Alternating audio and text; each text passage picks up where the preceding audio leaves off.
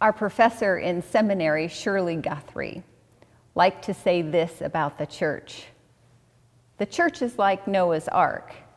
If it wasn't for the storm outside, you couldn't stand the stink inside.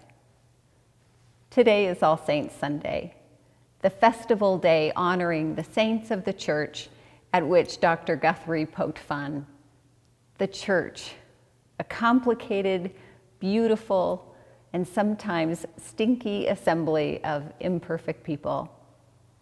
On All Saints Sunday, we remember the saints who have moved on to the church triumphant. And we also have to give thanks for the imperfect saints who are alive, striving in the good work God has called the church to do.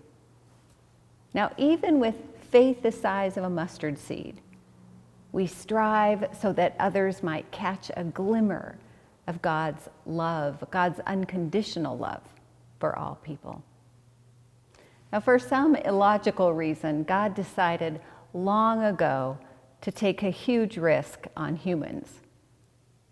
In the first letter of Peter, the early Christ followers were told, But you are a chosen race, a royal priesthood, a holy nation, God's own people, in order that you may proclaim the mighty acts of Him who called you out of darkness into His marvelous light.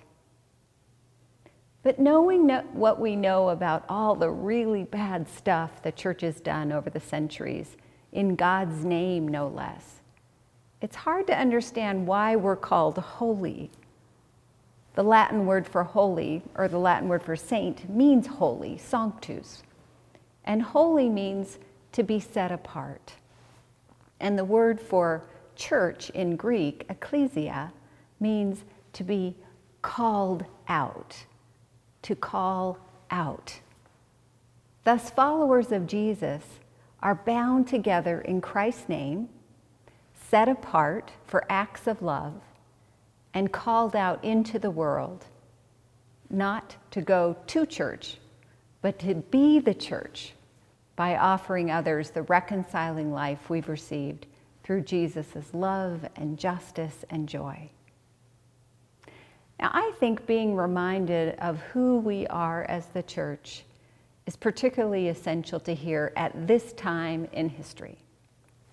Why? because our nation is charged with anxiety and anger. And our anxious and angry world needs the church to shape up, to take seriously our task to love indiscriminately as God so loves. The swell of worry around this presidential election is palpable. As of this day, October 28th, 73 million people have voted early. This is historic. People have skin in the game in this election. And we are watching thousands of bodies standing in lines for hours to cast their votes. Each political party feels hopeful for their guy to win, but neither party is certain theirs will. Now, as followers of Jesus, all Saints Sunday reminds us we must be careful not to confuse our political affiliation with our true identity as God's people. God's call transcends any political platform. Jesus said the law can be summed up in two commandments to love the Lord with all your heart, with all your soul, and with all your mind and to love your neighbor as yourself. On these two commandments, all our political convictions should hang. It is descriptively true that decisions for our country tend to be shaped by the party in office and the values to which that party subscribes. Therefore, we must vote responsibly giving careful consideration to the consequences of our voting. And I admit, I, like so many others I know, have let myself fall into a spiral of fear that if my candidate doesn't win, all goodness in people will evaporate, or our nation might collapse, or democracy might die. But the faith of our forebears assures me the world has not slipped out of God's hands.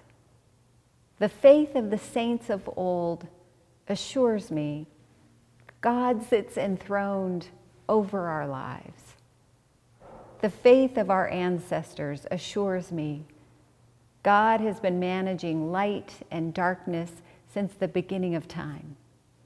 And the Holy Spirit will continue to brood over the light and dark of the world as it is. No matter how much hand wringing we do, God's hands remain still. And no matter what level of concern we have for our future, God is not afraid.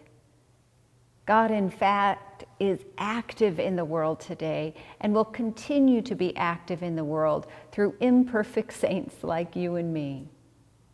God insists on beckoning us to keep running the race of faith with a steady, resolute gaze fixed on Jesus. And we can be sure of this. God will keep calling the church to be faithful to the gospel and its values, regardless of which person will be sitting in that Oval Office January 21st. Above and beyond all other affiliations and labels, our identity as Christians, as, in, as is in our baptism as beloved children of God. No matter what the outcome will be in this presidential race, our work will continue to be the same to show compassion for the poor, to draw in the outcast, to care for the stranger, and to liberate those in prison.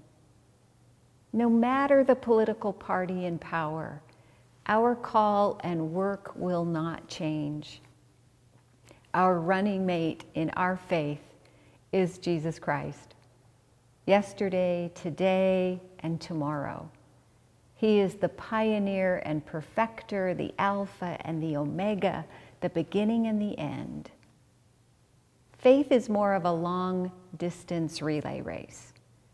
No matter how tired we feel, we can be strengthened by the cheering from the stands the encouragement from the sidelines, the shouting from that great cloud of witnesses. Those saints who, from their labors rest, who now pass on the baton to us. All Saints Sunday for me is what I consider Get Some Perspective Sunday. All Saints Day reminds us that whatever challenges we face this day, they are not more difficult than the hardships experienced by the generations before us. It is imperative that we tell their stories so that we might inherit, inherit courage from theirs. I want to end on a lighter note because we can use one. Trending on social media these days is a lovely song called the Keep Going song by the Bengsons, a married couple who were stuck in quarantine in Dayton, Ohio. You can Google them and the song. It's curious how this heartfelt song of theirs um, has become an encouragement, cheering millions of people on during these difficult days. And for me, this little ditty echoes the voices of the saints of old, urging us onward. I hope your heart is touched by just some of the lyrics. And I pray when we meet again that the world has changed into the world that we are imaging now together.